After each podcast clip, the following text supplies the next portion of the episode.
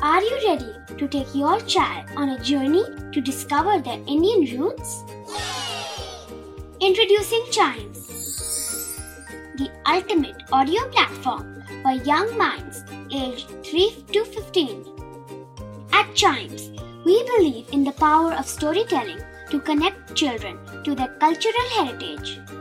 From captivating folk tales to colorful festivals to mesmerizing history, Chimes brings the rich stories of Indian traditions to life. So connect your child to their Indian roots with us. Download the app today and start the journey. Search Chimes Kids Audio Stories and Podcasts app on Apple or Google Play Store.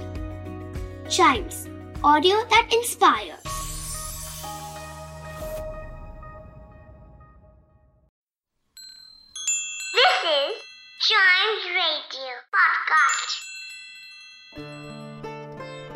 भगवान गणेश परम पूज्य भी है और बच्चों के सबसे प्रिय भी। आइए सुनते हैं सब विघ्नों को हरने वाले इस विनायक के बचपन की एक मज़ेदार कहानी।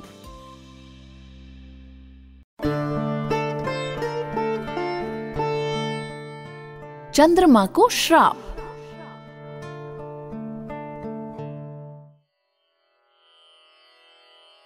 एक बार की बात है।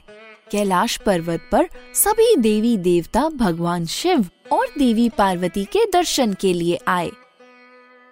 ऐसे में नारद मुनि भगवान शिव को एक दिव्य फल दे गए। पास में बाल गणेश और उनके बड़े भाई कार्तिक भी मौजूद थे। महादेव ये दिव्य फल अपने दोनों में से एक पुत्र को देना चाहते थे। पर जब भी वो देवी पार्वती से पूछते तो वो कभी गणेश को फल देने के लिए कहती तो कभी कार्तिक को। कुछ देर तक ऐसे ही चलता रहा, पर कोई निर्णय नहीं लिया जा सका।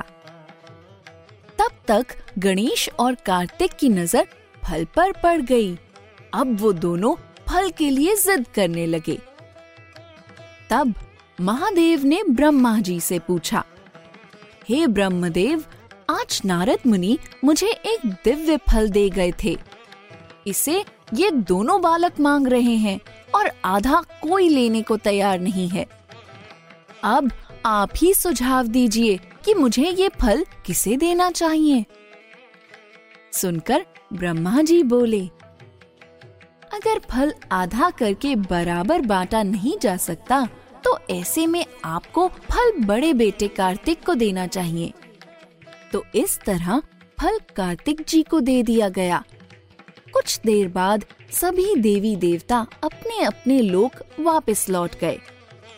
पर गणेश जी अब ब्रह्मा जी से नाराज़ हो गए थे, क्योंकि उनके कहने पर ही फल उन्हें नहीं मिल सका था।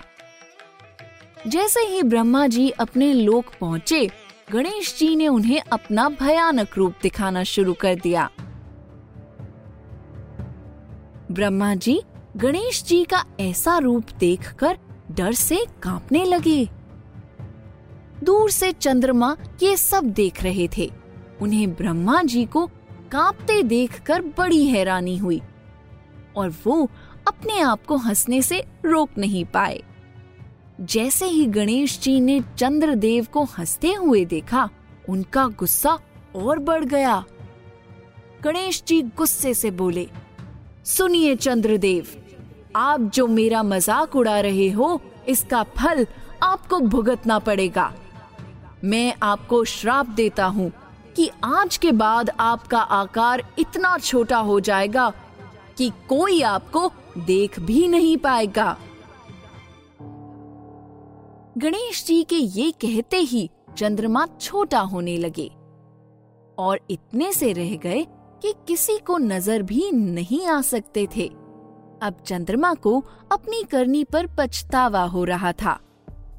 वो रह रहकर खुद को कोसने लगे कि क्यों उन्होंने गणेश जी का मज़ाक उड़ाया। वो अपना आकार वापस पाने के लिए कोई उपाय सोचने लगे। जब बहुत देर तक सोचने के बाद भी उनके दिमाग में कोई उपाय नहीं आया तो वो देवलोक में इंद्रदेव से मिलने गए। पर अपने ज़रूरत से ज़्यादा छोटे आकार की वजह से कोई उन्हें देख ही नहीं पाया। अदृश्य चंद्रमा दुखी स्वर में बोले, हे इंद्रदेव, मुझसे बहुत बड़ी भूल हो गई है। मैंने भगवान शिव के पुत्र का मज़ाक बनाया, जिसकी वजह से मेरा आकार इतना छोटा हो गया है कि अब मुझे कोई देख नहीं सकता।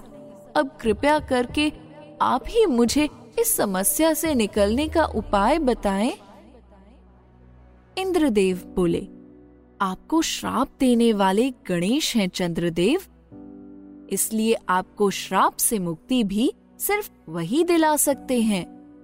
आपको उन्हीं से प्रार्थना करनी पड़ेगी। ये सुनकर चंद्रमा बाल गणेश का ध्यान करने लगे। बाकी देवता भी गणेश जी से चंद्रमा को क्षमा करने के लिए प्रार्थना करने लगे। कुछ देर बाद गणेश जी सबके बीच प्रकट हुए।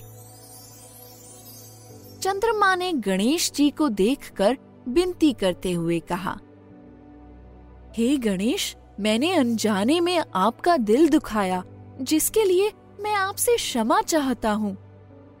मुझ पर दया करिए, मुझे मेरा पुराना आकार वापस कर दीजिए।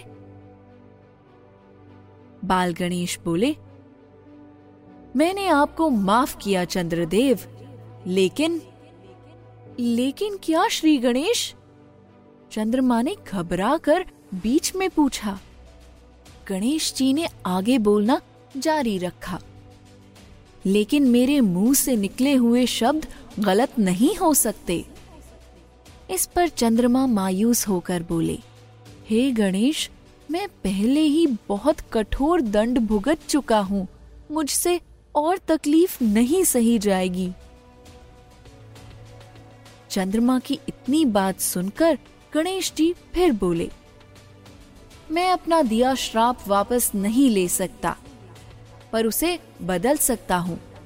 मैं आपको आपका पुराना आकार वापस देता हूँ, परंतु जिसकी भी नज़र गणेश चतुर्थी वाले दिन आप पर पड़ेगी तो वो मुसीबत में ज़रूर पड़ जाएगा।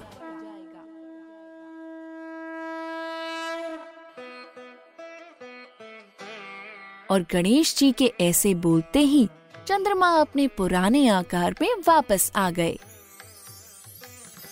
इसलिए गणेश चतुर्थी वाले दिन चंद्रमा को देखने से मना किया जाता है।